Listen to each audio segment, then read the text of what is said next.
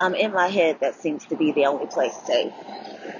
When someone is starting to take your entire existence away, fighting every day to be okay in non okay spaces that I get blamed for on a daily anyway, and these streets moving like I'm in my lower 20s, and those lives are so long ago. Besides the moments of forgetting myself, busted doll on the shelf, do you remember those poems?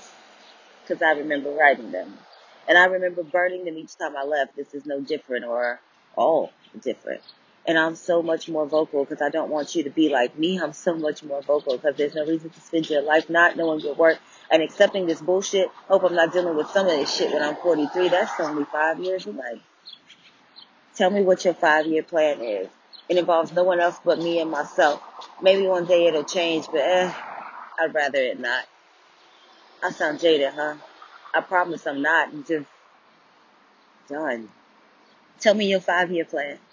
I'm not trying to support anyone that didn't spawn for me. I'm not trying to talk you off a ledge that you dragged me to. I'm not trying to meet a family and not be accepted by the version you paint. I'm not trying to make friends that haven't been here, peel off skin for folks who won't stay here, get space and divide while they're stabbing out my eyes.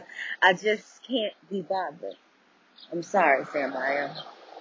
I thought I had figured this shit out. Cause I'm always changing. And they keep finding me. And now I don't want to be fucking found. Leave me alone. Take all of this to someone else. I never asked for it anyway. And if I let you tell it I was the culprit, painting me in scenarios that never occurred, but since I'm not recorded, no one believes me, how do you prove anything to anyone whose society has set them to not believe anyway? I have no space and divide. I hear that the stacks make her dance. And that is somewhere in all of this that you have a chance. And I'm sure exactly where we ended, but I'm still not sure where we begin.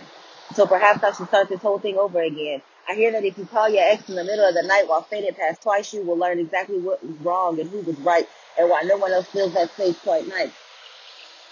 Can't say I made it there. Call me back next week. And we could banter, so you could flirt back just to drop the ball and convince me why being single again is just that. It shouldn't be a discussion, but I'll tell you that I'm counting and it still doesn't feel okay. Sleeping with my eyes open, all these doors are locked. My anxiety has been on high for months. I'm neurotic and that was never a thing. Trying to make sure I can go from day to day. I don't feel safe and I have a good day and that makes me feel like life isn't safe. I don't know why I feel this way. I'm counting down. Always waiting for the next shoe to drop. And maybe I'm at a stage in life where that's not supposed to be the next stop. Maybe happy is okay. But why does it never feel okay for me? I'm counting down, trying the best I can, trying to make sure I wake up to be me the right way for the next man whenever I think I can.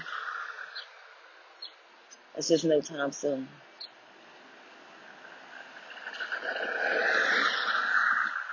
Try calling me next week.